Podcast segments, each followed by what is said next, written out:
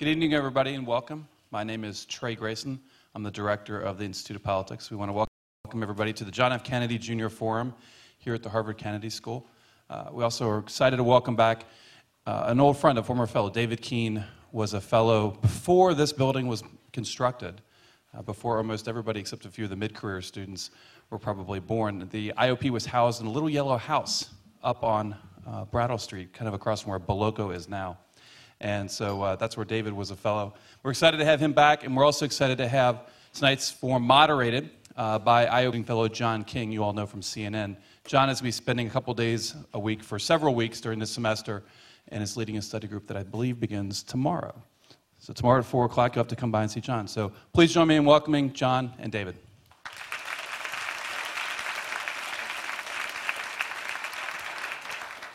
Thank you, Trey. It's great to have a full house in the forum tonight. Let me just, a uh, couple of quick organizational things, and then we'll get straight to the conversation. I'm going to talk to David for about twenty minutes or so, then this is your forum. We'll open it up to questions from the floor. I'll say this once more, and we get to twenty minutes. It's really important. I know this is an issue in which people have a lot of passions. Uh, I've known David for a very long time. It's very gracious of him to be here. Uh, we want to have feisty conversation. We want to have a provocative conversation, but please, when you get up, ask a question.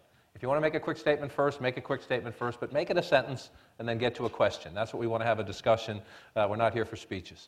Uh, that being said, what I'm going to try to do over the next fifteen or twenty minutes is set the table on some of the issues that are before us now in the public discussion from the President and others. Uh, David will articulate uh, his views and the N R A's views, and then we'll get to your questions. And so I, I want to start with this simple question, the threshold question. Uh, we have seen in recent years, Columbine, more recently, Aurora, Sandy Hook. Is it the N R A's just flatline position that we need no new gun restrictions, that gun laws just should not be looked at, period? Well, you can always look at things. There's no problem with that. Uh, we review these things. For example, we think that the National Instant Check System, the N I C system, which we supported early on and which we've, we've in fact had to go back to Congress to get money to run because it's been cut down in various budgets over time. It's not working as well as it should work. It should be improved. And you know, for some years, it's been our position that those who've been adjudicated to be potentially violently mentally ill should be in that system. As far back as nineteen ninety-three, uh, Wayne LaPierre, our executive vice president, appeared on Face the Nation with then Congressman Charles Schumer of New York mm-hmm. and said, we've got to do something to get these people who are the folks that are generally responsible for the mass killings. We have two different kinds of things. We've got criminals who use guns, and then we've got these kinds of folks. Uh, and Schumer got up, shook Wayne's hand, and said, I can help you with that. That was nineteen ninety-three, and today over twenty states refuse to put any of that data into the system. Uh, Mark Kelly, uh, Gabriel Gifford's husband, at the Judiciary Committee hearing said there are over one hundred thousand people in Arizona alone, both felons and Uh, the people who've been adjudicated to be severely mentally ill who have not been put into the system. So it doesn't work, hasn't worked, and should be improved. The other thing that uh, needs to be done, frankly, is we need to start prosecuting federally gun crime because we have the laws to deal with criminal use of firearms, and we don't do it. I was astounded uh, at that very Senate Judiciary Committee meeting uh, when the uh, uh, chairman, Senator Leahy, said he was going to put in a law to make straw purchasing illegal because we needed such a law. It's a felony, a federal felony, uh, to purchase a firearm for a prohibited person, and it contains, it includes a mandatory five-year sentence in federal prison. And the fact that we don't prosecute anybody under those laws doesn't mean that the laws don't exist. So what we need to do is really look at the prosecution of gun crime and go after it in a big way. The other things are not firearms related. Uh, that's the mental health system, which has been dismantled and which is a real problem, uh, and the fact that uh, we do need security in places where, where these kinds of folks are likely to appear. On the universal background check question, the N R A was for it in ninety-nine. Uh, Mister LaPierre and others have said no when the President proposes it now. Why is the N R A against what it was? It depends on, what you, on how you define universal. Um, and in nineteen ninety-nine, we had, they were talking about the gun show loophole, the so-called gun show loophole.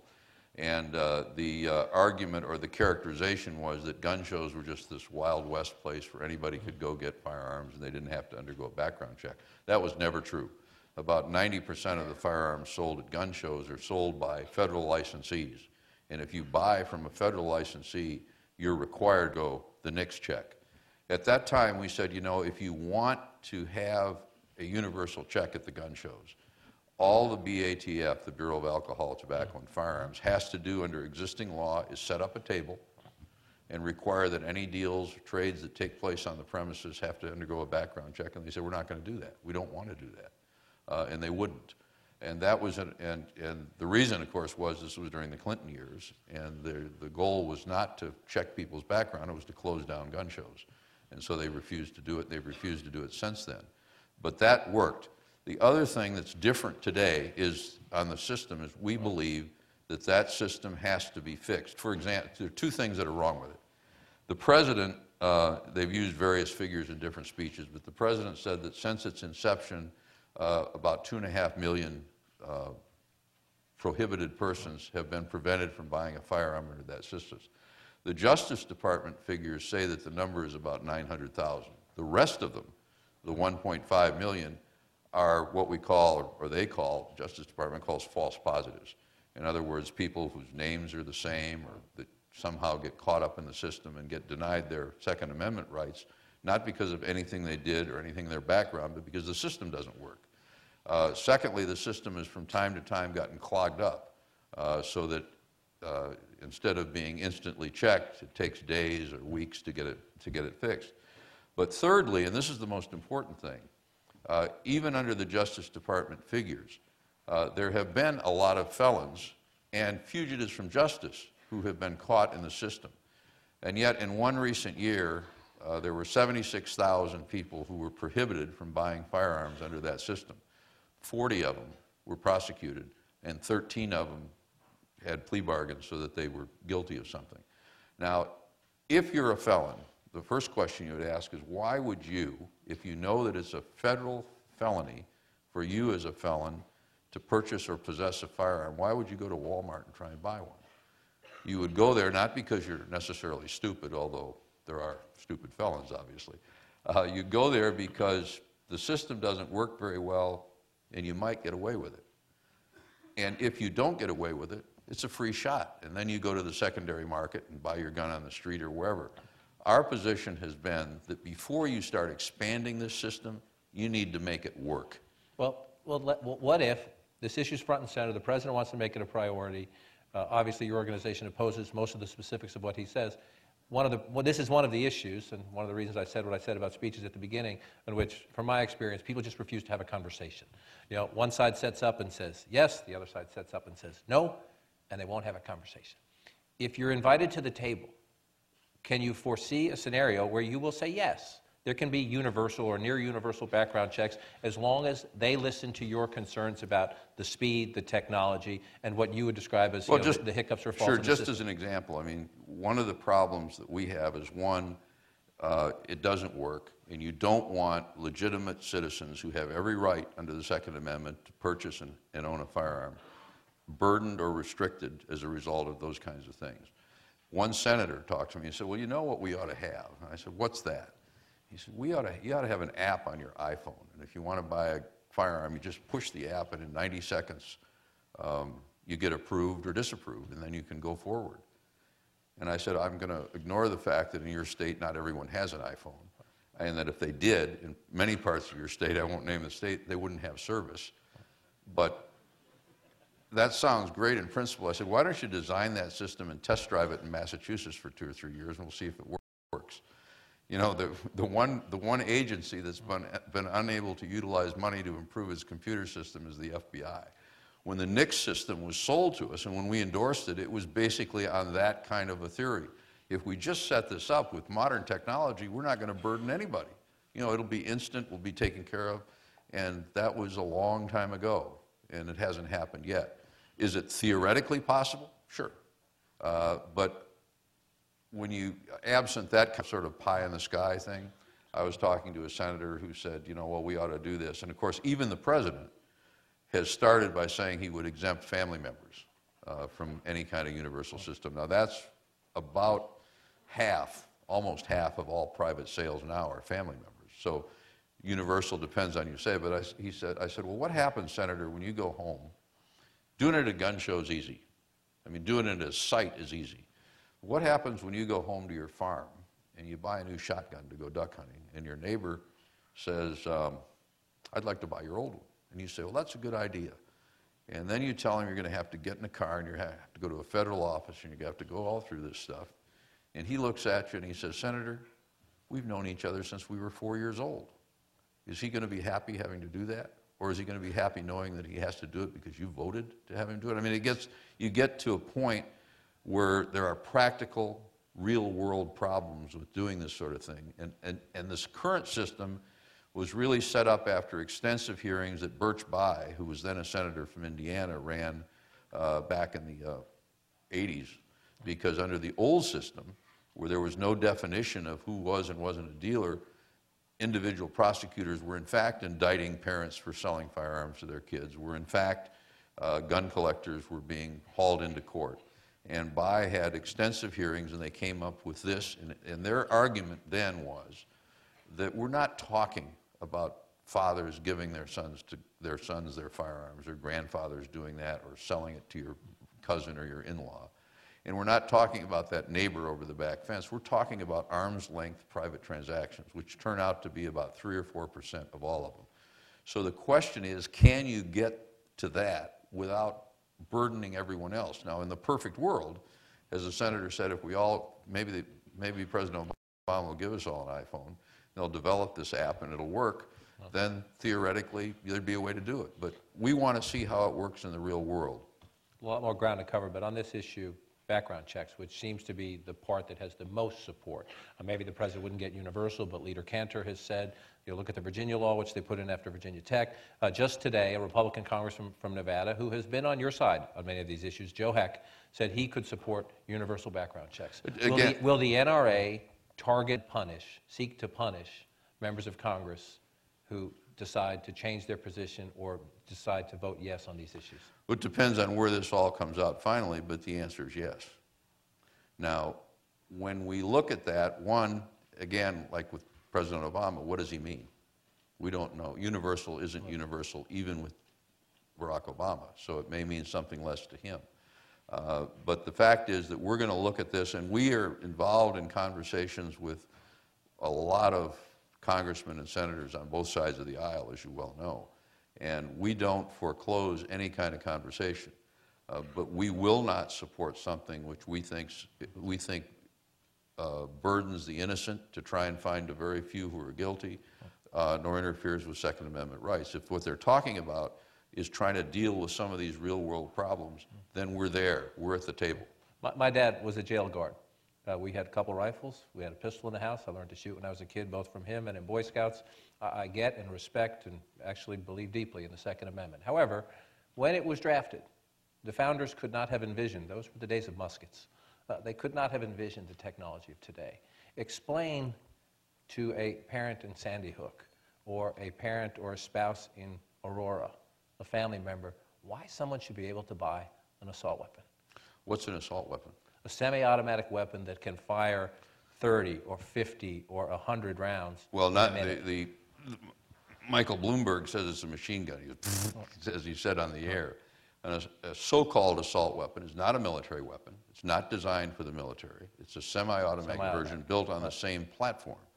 Uh, semi-automatic uh, firearms have been commonly sold in this country for over one hundred years. Uh, and the A R fifteen, which is the most commonly sold uh, uh, semi-automatic so-called assault weapon. Magazines usually twenty, sometimes thirty. But not one hundred. That's for twenty-twos. Right. They won't work otherwise. But the fact of the matter is that this is the, the most popular long arm in the United States. It's, as the Supreme Court would say, it is widely and commonly used by millions of Americans for perfectly legal purposes. It's the firearm that's most used for firearms training. It's most used in competition. It's used for home protection, and it's used uh, for hunting. So those are, in most states, it can't be used for deer hunting because it's not powerful enough. It's not a, it's not a big game rifle. Uh, but it is used in varmint hunting in, in a lot of the South and all of that. So, it's, so under the under the Heller decision, it's probably unconstitutional to ban it because they said that kind of a firearm can't be banned. Uh, the, the, the fact of the matter is that any killing is tragic. If you look at statistics, and statistics don't obviously never tell the whole story, but in any given year, more people in this country are beaten to death, according to the F B I, than are killed by all long arms combined. That includes the so-called assault weapon. It includes shotguns and rifles and the like, semi-automatic and bolt action and everything else. So statistically, this is a firearm that's owned by millions of people, is very rarely used for illegal purposes, uh, and so we, we're talking about banning it really not to prevent crime but to feel good, because the, the, the bans on, the, on this weapon, on this firearm, are bans based on cosmetics. Uh, and that's what, you know, Dianne Feinstein would, would ban one hundred fifty-seven different firearms that she thinks look like military weapons. Uh, and it's all based on cosmetics. They can't ban them on function because they function the same way as my shotgun when I go duck hunting. So what they've done, literally, and her staff did this, is they went through and looked, picture, looked at pictures and said this one should be banned, that one shouldn't. So that the same gun, the same gun without a pistol grip will be legal. With a pistol grip, it won't be legal. And the question is, what does that do? It doesn't do much of anything, just as the last uh, so-called assault weapons ban had no impact. And, and her complaint was, well, they got out of it by changing the cosmetics. Well, when your definition is based on cosmetics, what a shock.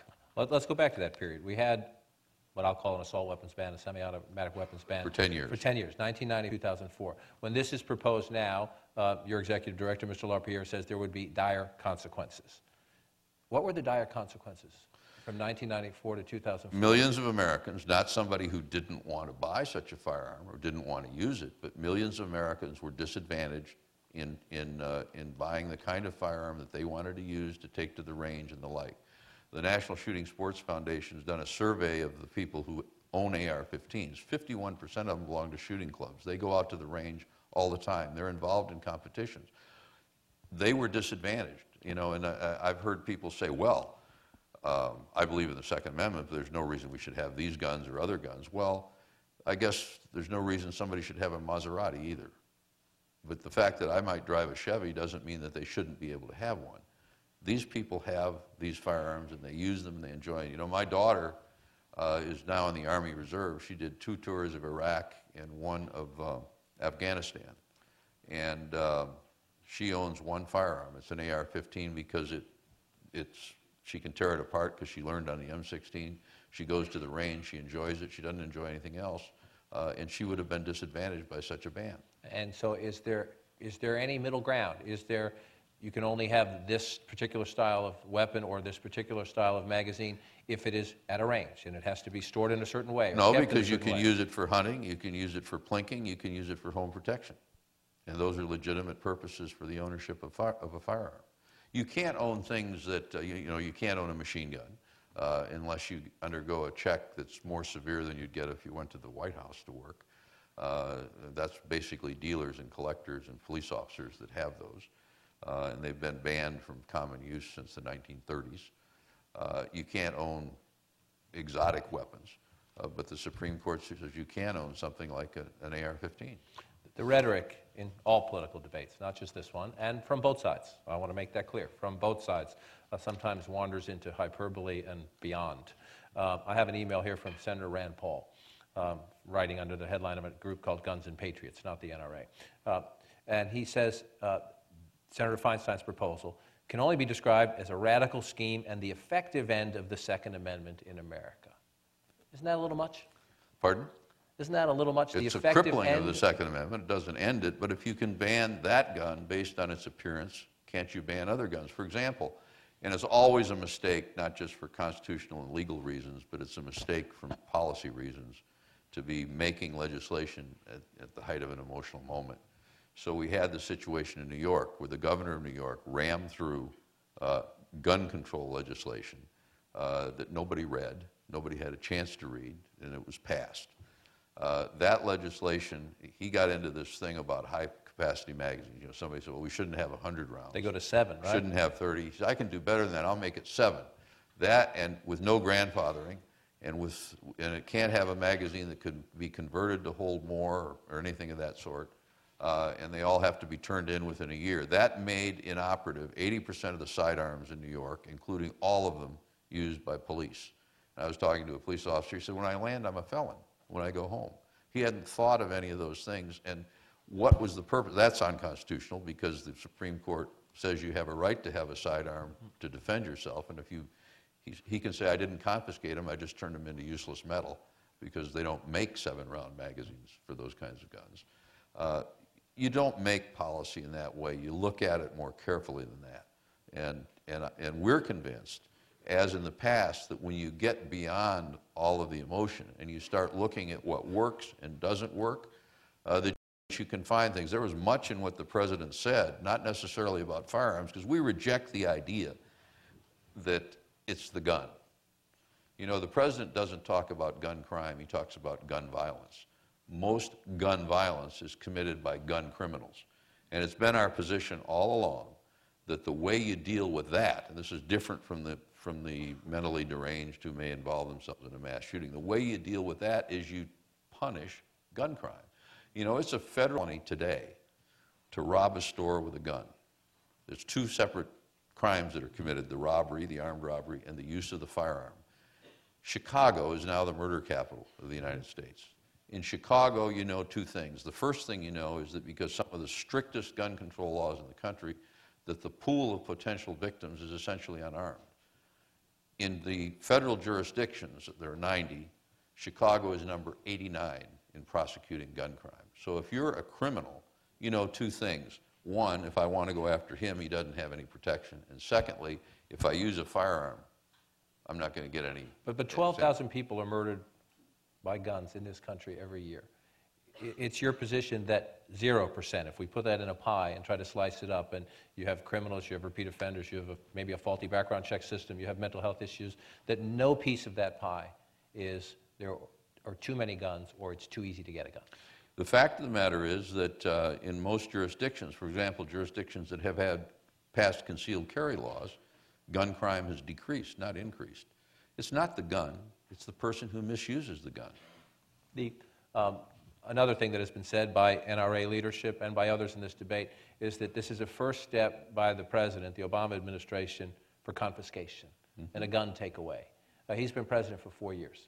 He proposed zero gun control in his first term, zero. Didn't lift a finger, didn't ask for a bill, didn't push a bill, didn't advocate a bill. Now he does. Where is the evidence that well, President Obama wants to confiscate your guns? If you go back, I can give you two pieces of evidence. One's historic, uh, and that is that this, that Barack Obama, long before he ever ran for public office, I used to say before he thought about running for public office, but that's probably not true, uh, back in Chicago was an anti-Second Amendment activist. He was at the Joyce Foundation, which, as you may recall, was the foundation that actually went out and basically bought law reviews and put people in to try and, and push this revisionist theory of the Second Amendment that it didn't guarantee individuals the right to keep and bear arms. In the, uh, in the Senate in Illinois and in his campaigns, he said he didn't believe any American had the right to privately own a firearm. He, uh, he co-sponsored legislation that would have made it illegal to purchase, possess, or sell a handgun in the United States. I mean, his record on that is clear. Now, he didn't do anything. One could argue he had other things on his plate uh, during that first term. And even during that first term, he didn't want to talk about firearms because there's some political danger in doing so. Mm-hmm. We felt during the campaign, I felt very strongly, that if he got a second term, he was going to do something if he found any reason that he could to go after Second Amendment rights. Let me give you that example. Uh, I was a delegate to the last U N Small Arms uh, Conference. Uh, that was during the Bush years. There was another one this time, coming up to a treaty. They had a treaty basically finished, uh, and it would have gone to the president's desk in August. Uh, the White House, through the State Department, notified the U N that they would like it indefinitely postponed, uh, and the U N kindly did that. And then within hours of his victory speech in Chicago, another message went from the State Department that the president wants that on his desk as soon as possible so that he can sign it. Uh, and the U N is convening this next month to do the, the committee to do that.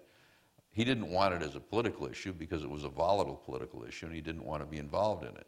Uh, but we felt that after his reelection, he would, because this is one of the things that's always been as, on his agenda. Now, the question about where do these things lead, the, um, the Justice Department, we, we, as you know, a memo was leaked from them to us last week, uh, which basically concluded that a universal background check would not be useful uh, in preventing crime or violence unless it was linked to a, to a um, national federal database of all gun, gun registration, which the president has said he's not for. Uh, but in fact, both Andrew Cuomo and Dianne Feinstein, before their bills were introduced, said that the way to make this effective was what they called a mandatory, a mandatory buyback. In other words, we know you have a shotgun or a fifteen, and if you don't sell it back to the government for whatever we say it might be worth, then we're going to come after you. Uh, and the Justice Department position on the so-called assault weapons ban was that that wouldn't work absent a mandatory buyback. And those are logical conclusions that was reached by justice based not just on history and, and experience here and elsewhere, but are consistent with what these folks have been saying for years. Now, the president may not go that far, or he may go that far. Our problem is that once you start down that road, that there is an end point, and we don't like it. We're going to get to questions in one second. I'm going to ask one more. Uh, you, you know, what the N R A, rightly so, points to is the United States Constitution and the Second Amendment, which guarantees that right. Um, that is the backbone, the foundation of our democracy. Um, in a democracy, does public opinion matter? It always matters. Uh, so ninety-two percent of the American people in a recent New York Times poll support universal, again, they may not understand the complete description, but let's say support more robust background checks. Does that matter to the N R A? sixty-three percent support limiting the size of magazines. You should be able to those buy. No, yeah, those Does that numbers, matter? Sure, those numbers change from time huh. to time. And as I said well, earlier... In the case of ninety-two percent, should, is, is that sort of a no-brainer? Well, that's, as I said, that sounds logical. When you get into a discussion of it, it may not sound as logical to a lot of people. As I guess then part of my question is, will you join the discussion if you're invited we to are the table in the discussion. And it's a healthy conversation, or is we it just going to be no, and we if you went, vote for this, we'll defeat you? You went, we, we're up on the Hill all the time, as you well know. We're in that discussion. Uh, we, uh, we sent our Federal Affairs Director to meet with the Biden Task Force, and the Vice President said, right at the outset, he said, the President and I have strong feelings on what we need to do about firearms, so that's off the table, let's discuss other things. They only invited us, not for our input, not for our discussion, but so they could say, oh yeah, we talked to those guys. In the president's statement, as you'll recall, it was, in my view, typical Barack Obama. He positioned himself as the most reasonable man in America with common sense solutions to whatever the problem was. This happened to be firearms. And all of those solutions would already have been adopted except for some evil force out there. That would be us. Uh, and so he began to try to demonize the N R A from the very beginning.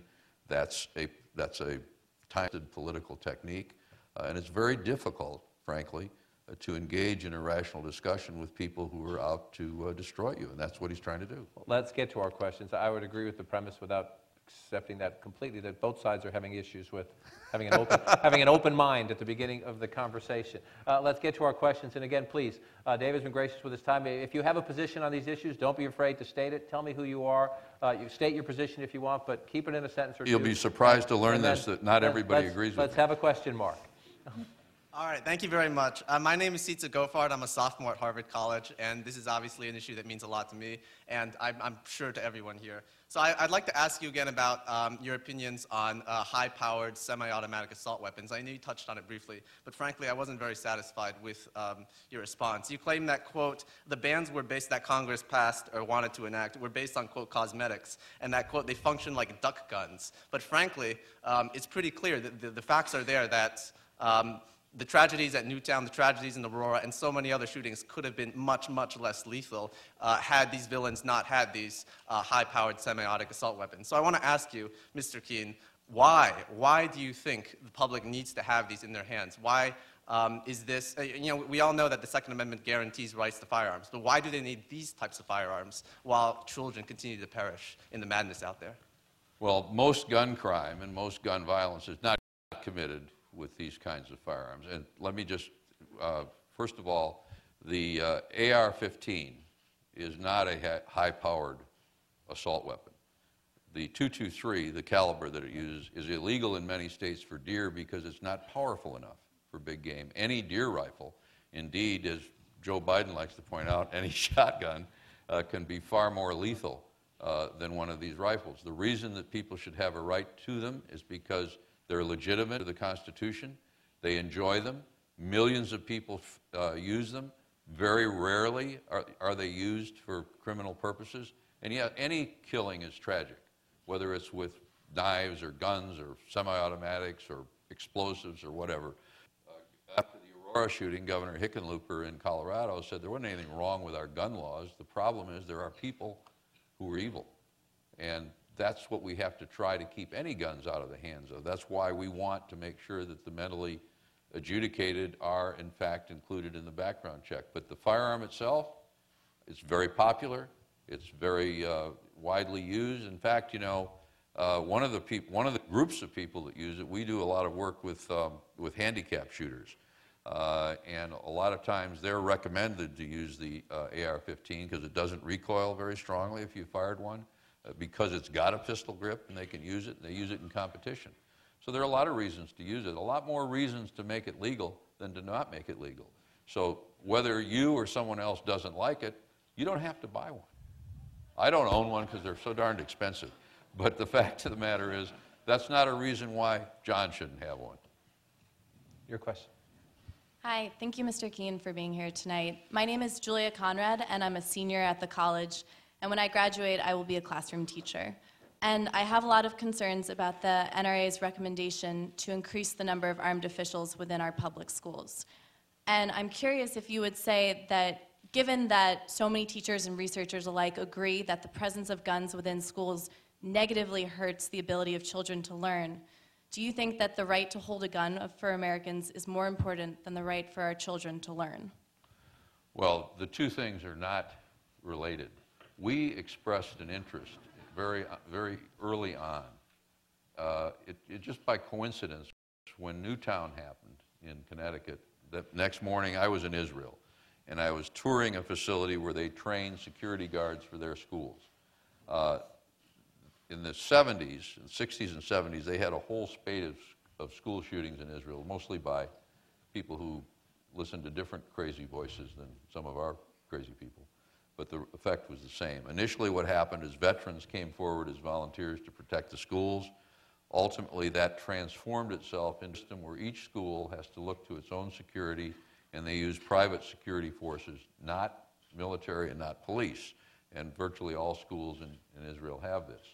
Uh, when we got back here and suggested that because you cannot, no matter how well you screen, no matter how, you, even if we were able to reconstruct the mental health care system in a way that provided treatment, you can't always predict, you can't always catch the people who might do something like this. So that security made sense. The initial reaction, as John will remember, was people said, you're insane. Then we pointed, I pointed out, as did Wayne, that, well, thirty thousand schools have armed protection, uh, a program that was really begun by Bill Clinton, then defunded, and the states and localities picked it up, but there are one hundred thirty-five thousand schools. And what we suggested was that in every school, uh, the teachers, the administration, the parents, and the local authorities ought to talk about what is appropriate for that school, and decide what kind of, uh, what kind of uh, security they needed. In his statement, uh, the president, after deriding the idea, announced that, well, he was willing uh, to pay for another thousand resource officers for schools. That doesn't solve the problem. But the fact of the matter is that we protect jewelry stores, we protect banks, we protect sports stadiums, we protect a lot of different places. Uh, and if our kids are as important as I think they should be, why don't we protect them? Let me, let me try a little exercise before I take the next question. Stay by just one second. One of the things you learn if you do what I do for a living and you travel to all fifty states over the years is that this is a very interesting, complicated fifty-piece puzzle we have in this country. So uh, some of you have strongly held views. Uh, if you travel the country, you might find that uh, people disagree with you, which is one of the reasons I ask for respect in the conversation. I just want to show a show of hands. Yeah, I just want to show if it would be, well, it would be pretty boring. Yeah, I guess. We couldn't have cable television. Um, I'd like a show of hands if you... or from a household where somebody has in your lifetime owned a gun? Raise your hand. Mm-hmm. That's right. The national figure is about forty-seven percent right. of households. If, if, if you believe that no one should be able to purchase a handgun or a rifle, raise your hand. Okay, let's continue the questions. Um, Darren Rivas from the business school. Um, I think one of your greatest assets is your influence as the N F A, uh, as N R A. Your scorecard is a very effective tool with Congress. Would you consider adding items to your scorecard to push for increased spending on mental health, F B I spending, security, and Congress into states? I ask this because a lot of your natural allies in D C are also against spending expansion and have supported cuts to these programs. So wouldn't it help your uh, power to uh, be a positive change on these issues um, where a lot of your opponents actually are big supporters? Great question. It is a good question, and it goes to, to the mission of the National Rifle Association. We often get criticized because we only grade people on things that are directly affected on the Second Amendment. For example, we could grade you if you were a member of Congress. We could grade you if you voted against appropriations to include the adjudicatedly potentially violent in the N I C S system. We couldn't grade you on the basis of the general mental health care system, as much as we might think that's important. Not because it isn't important, but because it doesn't go to our core mission. The strength of the National Rifle Association over its existence has been that we come from both parties, from all walks of life, from all kinds of different people, and that we focus on, on that issue and that issue alone. We get criticized, as John knows, for that. We were roundly attacked by the Republicans in two thousand ten because we endorsed about sixty-five Democrats. They were Democrats who voted with us. Uh, and uh, I've gotten calls from people, and, I'm, and, and as, as many of you know, if you, if, if, if you read the, my bio or whatever, I've been involved in conservative politics and Republican politics all my life. So I'd get calls, and we were attacked on radio shows during that same cycle saying, you endorse somebody who's uh, pro-choice. And my answer is, what is it about a coalition you don't understand? We have one mission, and our effectiveness goes right to that mission. Uh, and I, and a lot of the people we endorse, I would vote to endorse them and not vote for them, because when I vote, I vote on a lot of different issues. But I do think, and I, and I have to say this, whether or not we can grade somebody on it doesn't mean we don't discuss it. And one of the advantages, if there is an advantage, the silver lining of all this debate that's going on, is that there is now a focus on that very problem. And you're getting uh, people who are concerned about spending as well as others saying, you know, this is something that we've got to fix. Because I think that there's pretty much universe, even in that, uh, in, in Senator Leahy's uh, Uh, hearings, which uh, started out on guns, about half the discussion was about the mental health care system. And that's not something we're going to grade on, but it is something we're very interested in. It's something that needs to be fixed. Please. Thanks. Hi, um, my name is Chanel Washington. I am a sophomore at the college. And um, shortly after the Newtown killings, after Obama um, announced that gun legislation would be made, Your, your organization um, released an advertisement that called our president, quote, an elitist hypocrite because his daughters are protected by armed guards at their schools and he doesn't support more armed, armed guards in our schools. So um, my question is, can you please say, in hindsight, if you believe that advertisement was um, extremely um, an extremely bad piece of propaganda, um, and completely inappropriate. um, and speaking specifically to the content of the advertisement, because you already made um, your stance on armed guards in schools very clear. Well, our point was, and it's a very valid point, and it could be made, as I've said, in many different ways, but the fact is that, that and we've, we've gone into this earlier in, in some states with concealed carry laws and bodyguards and the like. Many of the biggest opponents of Second Amendment rights have bodyguards, have armed bodyguards. Dianne Feinstein used to have a concealed carry permit. She said, anybody who messes with me, I'm going to shoot them. Uh, you know, they don't, the suggestion is it's okay for them to have guns, not for us. For security, Many of the people who derided the idea of school security are elitists who, in fact, send their send their kids to uh, to school, schools that have such security, often private schools. The president's children deserve uh, protection. So do other children. So, and that we don't decry that, we don't deny that, we don't think they shouldn't have it. We think that the same consideration for the safety of all our children is as important as it is for the for the protection of the elites. Was the, was the tone of that a mistake in hindsight, though, to the question? I'm sorry? Or was the tone, maybe, in invoking the children, was that a mistake in hindsight? Or was this geared uh, not at uh, impressing her, but as in telling your members, we're going to fight? Well, we are going to fight. But was that the point? No, that's that's our slogan on the, oh. on the whole on the whole question. We fight for your rights, oh. but the point of there is that uh, we deserve, and the American people deserve, the same protection as the elites have. I, my my fault for not going up sooner. I'm the idiot who was keeping the conversation down here. Go ahead, sir. Hi, um, my name is John. I am a junior at the college from Turkey, and I wanted to ask a question about the uh, arms trade treaty that you brought up at the U N.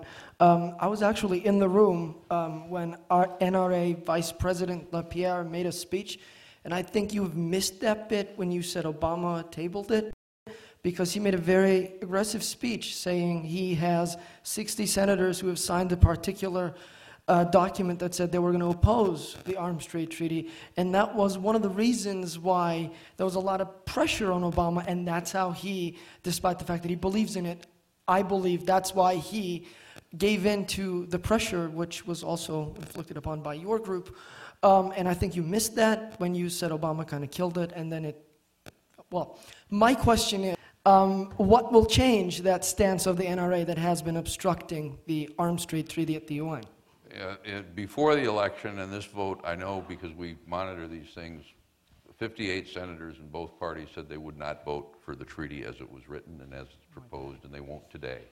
Uh, we have urged from the very beginning uh, that uh, privately owned, civilian owned, and sporting firearms be excluded from the treaty, and they have refused to do that time and again. And as long as that's the case, and as long as it requires, and it and arguably does require, a national registry, we'll oppose the treaty, and so will most members of the Senate, whether we take a position on it or not. More broadly, on the question of votes, um, we'll see what happens in the committee hearings. But if something, if an assault weapons ban comes out of a committee, if a limits on magazines comes out of a committee, I'm speaking about the Senate, background checks, some expansion comes out of a committee, and there are fifty plus votes, but not sixty votes. Will the N R A score people on supporting a filibuster, or will it say, let's have an up or down vote? We'll see. But I'll Sorry. tell you something. No. There, there will be votes. Because one of the things that's gone on in the last decade is there haven't been many votes, as you know, right. or any votes right. on, uh, on firearms uh, uh, questions. And therefore, uh, we are asked to grade people on their rhetoric and not on their performance. And this time, and one of the reasons that the Senate is reluctant to do anything, there will be votes. The president wants votes. We want some votes. We may differ on which ones they are, but, but we'll be looking at these folks and asking how they vote, and so are their constituents. You know, the narrative of the... We should have the forum invite you back right before the twenty fourteen election. Sir. Thank you, Mister Keene, so much for uh, being here with us. I really appreciate uh, you taking the time. um... So I know the, the Aurora shootings, uh, the Sandy Hook shootings, really, really brought the uh, gun violence to the center of attention in America. But every day, um, there are places in America where gun violence is either an imminent threat or a danger right around the corner. And so I'm really interested in what the N R A thinks that the, uh, the federal government should do to stop the spread of particularly illegal handguns in urban environments in America. Okay, we, I mentioned earlier the problem in Chicago. Uh, which is that gun crime is not prosecuted as gun crime. Uh, in the nineties, uh, the murder capital of the United States for some time was Richmond, Virginia. Uh, and again, gun crime was not prosecuted there. We went to Richmond, and we basically struck a deal uh, with the U S attorney. The, the uh, Justice Department ultimately didn't like the deal that he made, and with local prosecutors and law enforcement. And we we launched something down there called Project Exile. Uh, and the deal was this. We would publicize it in Richmond, and they would do it. And that was use a gun to commit a crime, go to prison. If you get arrested with a, committing a crime with a firearm, or if you're a felon, or you're somebody that's been convicted before and you're prohibited from owning a firearm, they will take you to federal court and they will send you to prison. And gun crime dropped in Richmond precipitously. It was no longer the murder capital. In fact, the U S attorney said there were drug deals where the guys didn't have guns, where they always used to have them, because they didn't want that extra five or ten years in prison for having them. If you're dealing with gun crime, with criminal use of firearms, you can deal with that by prosecuting criminals. And that's what we suggest is the first thing that needs to be done. Prosecution under the federal firearms laws during the Obama administration has dropped thirty-five percent. And he said in his statement that it's time to begin prosecuting these cases. Yes, it is. But when, for example, when we asked uh, at, these, uh, at, the, at the Biden Task Force about the, about the felons and prohibited people that try to buy a gun, and that's a felony for them to try and buy a gun, why weren't they prosecuted? Eric Holder said, we don't have time for that sort of thing. During the, in the nineties, Holder was again in charge of this stuff, and he said, going after these criminals is like going after guppies. We don't prosecute guppies. Well, uh, in New York City and elsewhere, they found out the way you clean up a city, start with the guppies, and then you get the sharks. So we think that there is an answer to that, and we think it's been demonstrated not just in Richmond, but elsewhere, and they could do it in Chicago, too. Please, your question. Good evening. Um, my name is Teresa Conrad. I'm a first-year Master of Public Policy student here at the Kennedy School. Thank you for being here tonight. Um, I'm from, I'm not from the U S, I'm from Germany, so for me, this is probably a once-in-a-lifetime opportunity to, to meet you face-to-face, and so I want to Um, actually apologize in advance for my potentially naive question, um, which is, um, you always, you very often refer back to the Second Amendment of the U S Constitution when arguing in, in favor of guns. And uh, my question is, do you think that today, if um, the Founding Fathers would live today, if, do you think they would still consider it necessary and constitutional, the Second Amendment? I mean, after all, it's not the Wild West anymore. You'd be surprised. You know, the Second Amendment was, uh, was put in not to protect squirrel hunters, uh, but to protect the kind of society we live in. Uh, I like to, you know, about eight years ago in Moscow, uh, there was a um, dinner honoring General Kalashnikov. He's the man who, during World War Two, was a tank driver, but invented the A K forty-seven as one of the few heroes that Russia has. A lot of them were tainted by that seventy bad years they had. Uh, and so they had a, a dinner honoring him. Mister Putin proposed the toast, and the little general got up, held his glass in front of him and said, Mister President, I dream of a country like the United States, governed by men and women not afraid of an armed citizenry. Pointed out that in the countries that became free after the Soviet Empire collapsed, one of the first things they all did was legalize private ownership of firearms. So that's an, that's an important symbolic thing, and it's part of the culture of this country. Uh, and, and a lot of people from elsewhere don't understand it. You know, and let me go back to it, and it's interesting because it's the same division for different reasons exists today. The N R A was formed in eighteen seventy-one uh, by a, a group of Union generals in New York. Uh, two of our first presidents were Ulysses S. Grant and Phil Sheridan.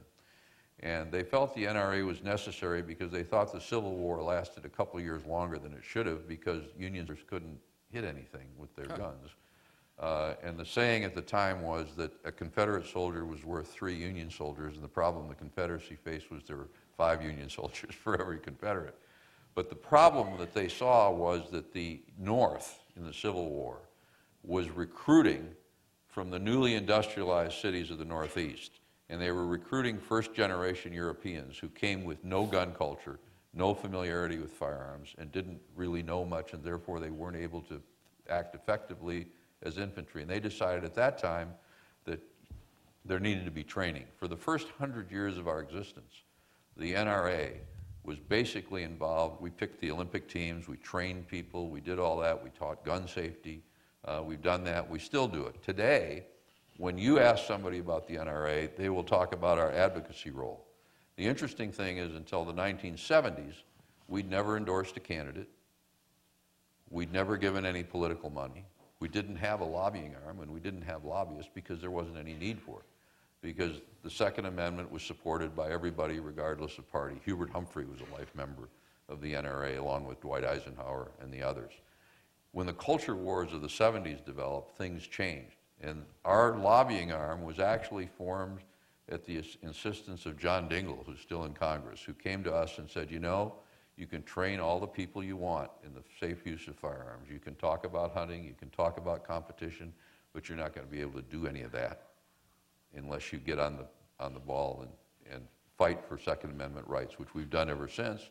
And that really was a was a morphing of the N R A into an advocacy group. But even today, we spend, in terms of our budget, about ten to twelve percent, even in election year, on advocacy, lobbying, and politics. The rest of it goes to all of the things that we've been doing for over one hundred years.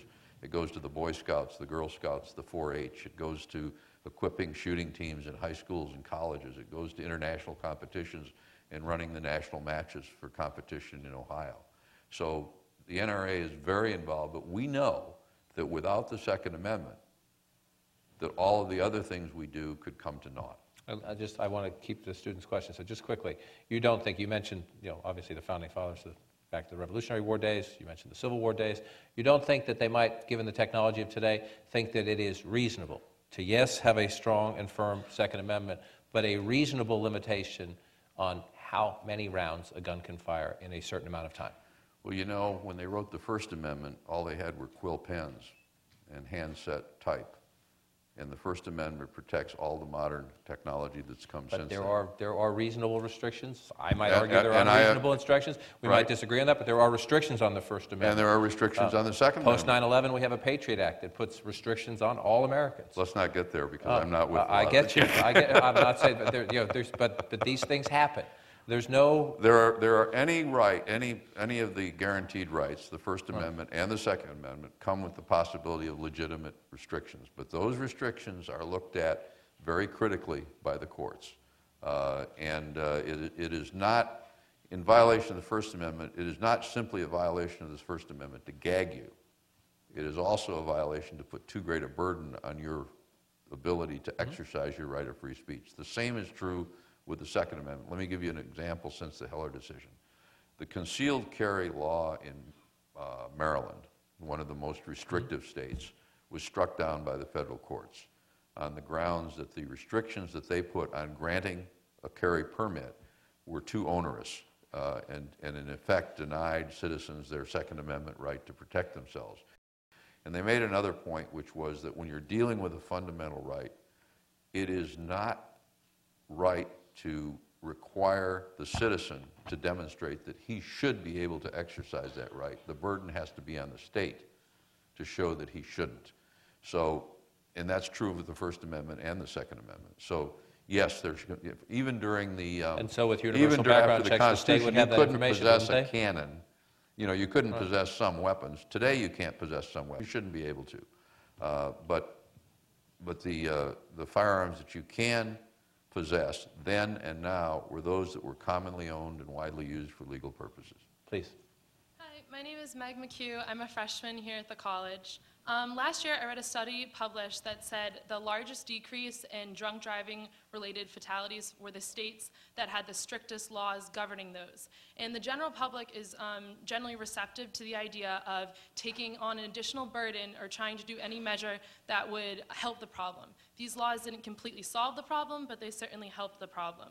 And one of the arguments I hear from the N R A and people against gun control laws are that, that gun control laws would not completely solve the problem, that there are other pieces to the puzzle, whether it be uh, better prosecution of gun crimes or reforming the mental health system, which I completely agree with. But why, when, as he stated, the general population is very receptive and supportive of some gun control laws, why would the N R A not be receptive at all to doing something that maybe might not solve the problem, but could have the potential to help curb this, um, these senseless tragedies? Your first analogy was exactly right, and that was that the way you reduced drunk driving crimes was to punish drunk drivers, not to c- crush cars, because it was the drunk driver who was driving drunk and misusing the car that was the problem. That's exactly analogous with prosecuting criminals who misuse firearms. It's not the firearm nor the car that's the problem. It's the person who misuses them. What, what they didn't... They said that it was um, the states that had the uh, strictest laws yeah. governing regular drivers, not drunk drivers, but the ones that had the strictest laws um, governing just drivers in general. It wasn't the prosecution of drunk drivers. It wasn't taking their cars away from them. It was prosecuting under existing laws. I don't understand your... It wasn't, like, it was, they studied the states that had the strictest laws in place governing drivers and the training of drivers. What? What kinds of laws? I'm sorry, I can't hear you saying. What kinds of laws? It was the strictest driving laws. What does that mean? Right. The ones that had the strictest, like, so for example, I live in Massachusetts, and I know other states, it's a lot easier to obtain a license. You don't have to go through as much training and as much, you don't have to go as much behind the wheel training or be in classroom training. Well, that's different from prosecuting the misuse of the automobile. And there is a significant difference between, and the courts have found this, a significant difference between driving, which has always been considered a privilege, and owning a firearm, which is considered a right. And you can put different restrictions on a privilege than you can put on a right. Now, you may not think it should be a right, but it is. I, su I suspect if there were cars in the days of the Founding Fathers, they would have figured out something on, on, on, on that one. Sir. Uh, uh, Steve Helfer, Harvard Law School Library, retired. Uh, since I got up to this mic, uh, a couple of the points that I wanted to hear addressed have been touched on, but I'm going to ask you, there seems to be a reticence Uh, on the part of everyone involved in the discussion, including the N R A and Barack Obama, among others, uh, about the reason for the Second Amendment. And it seems to me the reason for the Second Amendment is to empower the citizenry vis-a-vis the government, not to disarm the citizenry, uh, to give the government pause when they know that they're dealing with an armed citizenry. Can you discuss that, or can you talk a little bit about well, that? Well, I think that uh, that's exactly what General Kalashnikov was referencing uh, in his comments to President Putin. Uh, the fact of the matter is that our history is such that uh, if those if those farmers in, in the seventeen sixties and seventeen seventies hadn't had those muskets over their fireplace, we'd still be a colony of Britain, uh, and that's. That's where it all came from. And they felt that the safeguard against tyranny was for citizenry to be armed. George Washington said a free people should always be armed. And you know, it's interesting because it protects all of the legitimate uses of firearms. Today, the, when we're talking about a free citizenry protecting itself, we're mostly talking about protecting your family and your community from disorder and from, uh, uh, and from uh, from criminals. But that's what it was all about, that's what it remains all about, and that's what's unique about this country. Uh, and it was unique then, and it's unique now. So uh, that's, that's the historical reality, and that's where it came from, and the courts have found that it is just as important today as it was then. Uh, I've been told by our masters, the organizers, that we're about out of time. In my first official act here as a fellow, I'm going to almost ignore them, not quite. Um, uh, but, uh, uh, meaning, meaning I'm going to take a few more questions. I'll try to do two or three more, but what I need then is just a question, please. Uh, be let's be very quick, sir. Uh, yeah, my name is Tom. I'm a junior uh, at the college. I just have a question. If you can explain a little bit more about the nature of your opposition to uh, high-capacity magazines. Because I watched the uh, Senate Judiciary Committee meeting that you talked about, and one of the Republican senators offered an answer, which was uh, an intruder came into someone's house, she shot six times, and that wasn't good enough, he still walked out the front door. And he said, what if there were two intruders? Shouldn't she have fifteen rounds? Um, so is that the nature of your opposition as well? There, there are two, um, two bases for it. That's one of them. This was a case... Uh, Recently, uh, where a, a, a woman had barricaded herself with her children, a fellow had broken in. She had a revolver. She shot. She shot him six times. She shot at him six times. She hit him five times, and he drove away. He could have killed her, uh, but he, I guess, you know, five bullets is enough to get to convince you that you ought to leave and not find out if she has another one. Uh, and his point, there was Lindsey Graham of South Carolina. He says, "Is it unreasonable of me to think that my family should be able to have at least the, the firepower of somebody attacking them?" That was his argument. That's a very good argument. The other reason is uh, that a lot of these firearms that are particularly used in competition uh, and, and the like are designed. So it, I mean, it, you can you could you could reload them with single shots, but it would take all day. It's not what they do. It's fun to shoot that way. They do it that way. But the but the Second Amendment position is both, and the real question was really hit as effectively by Lindsey Graham in that discussion before the Senate Judiciary Committee as anybody ever has. Sir, quickly. Uh, good evening, Mister Keene and Mister King. My name is Marcin Kostecki. I'm a junior from the college. Uh, I'd like to thank you for taking the time to come uh, visit and speak with us today.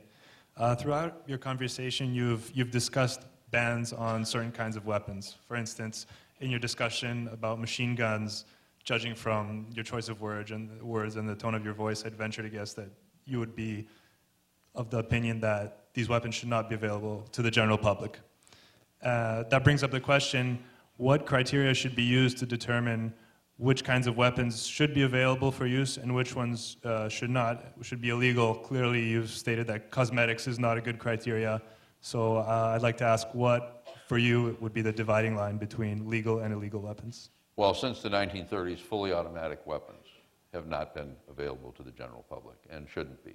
And the Supreme Court's position is that if it is, just as in, in uh, the eighteen ninety, or seventeen nineties, if it is widely owned and commonly used for legal purposes, then it should be in the hands of the general public. Now, that obviously means machine guns are not widely used. They're not commonly owned. They've been banned since the nineteen thirties.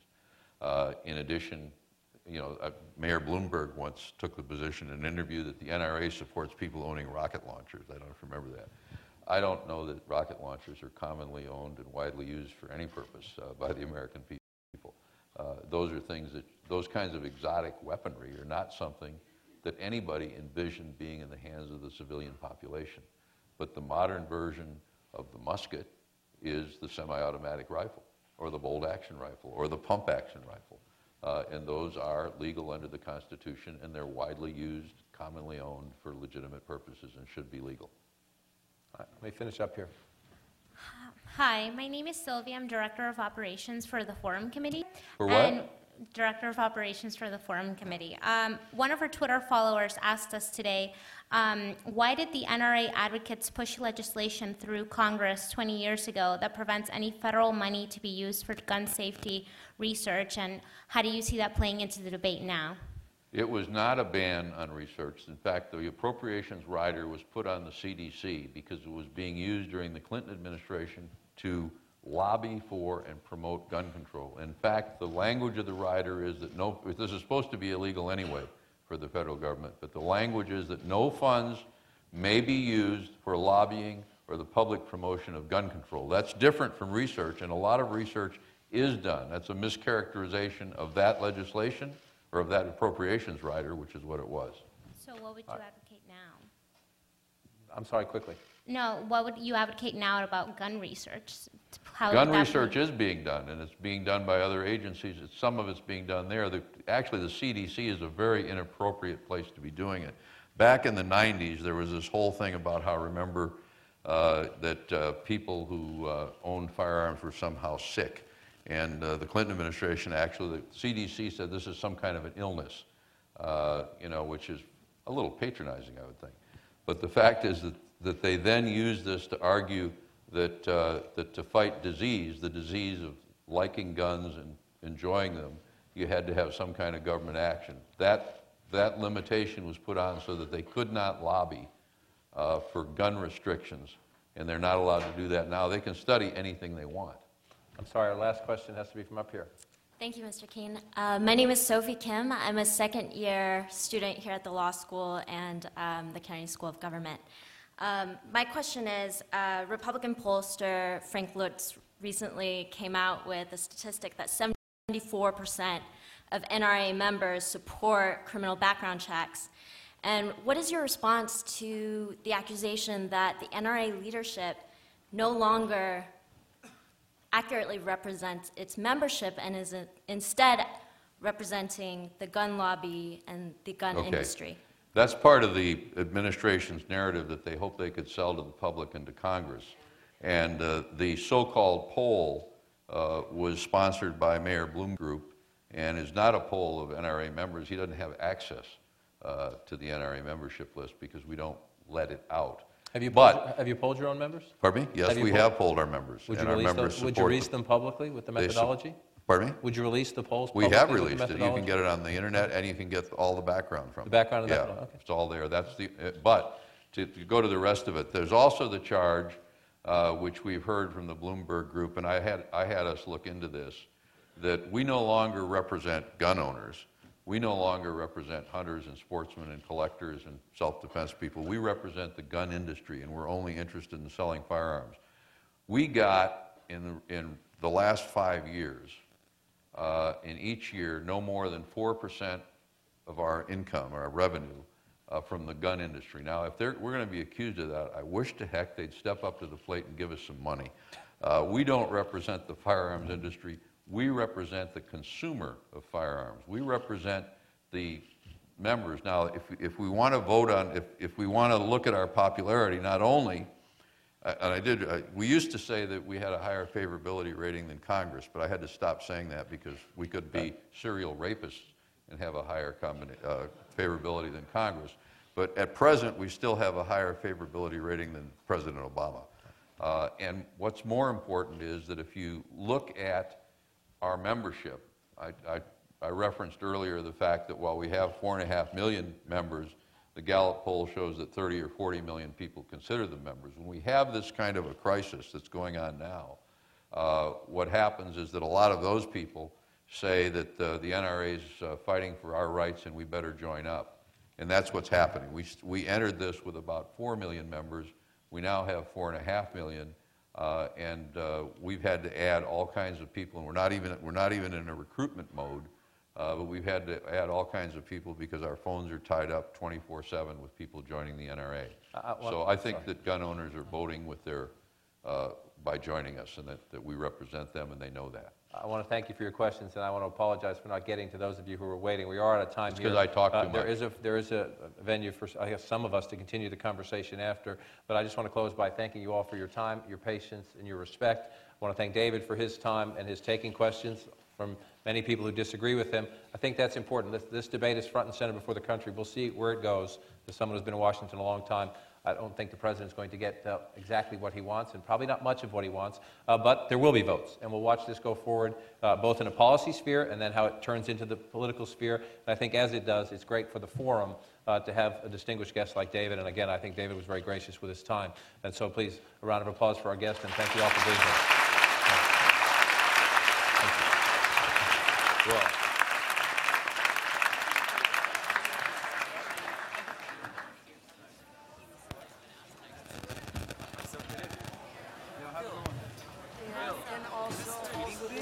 so good at it. Like, oh, really?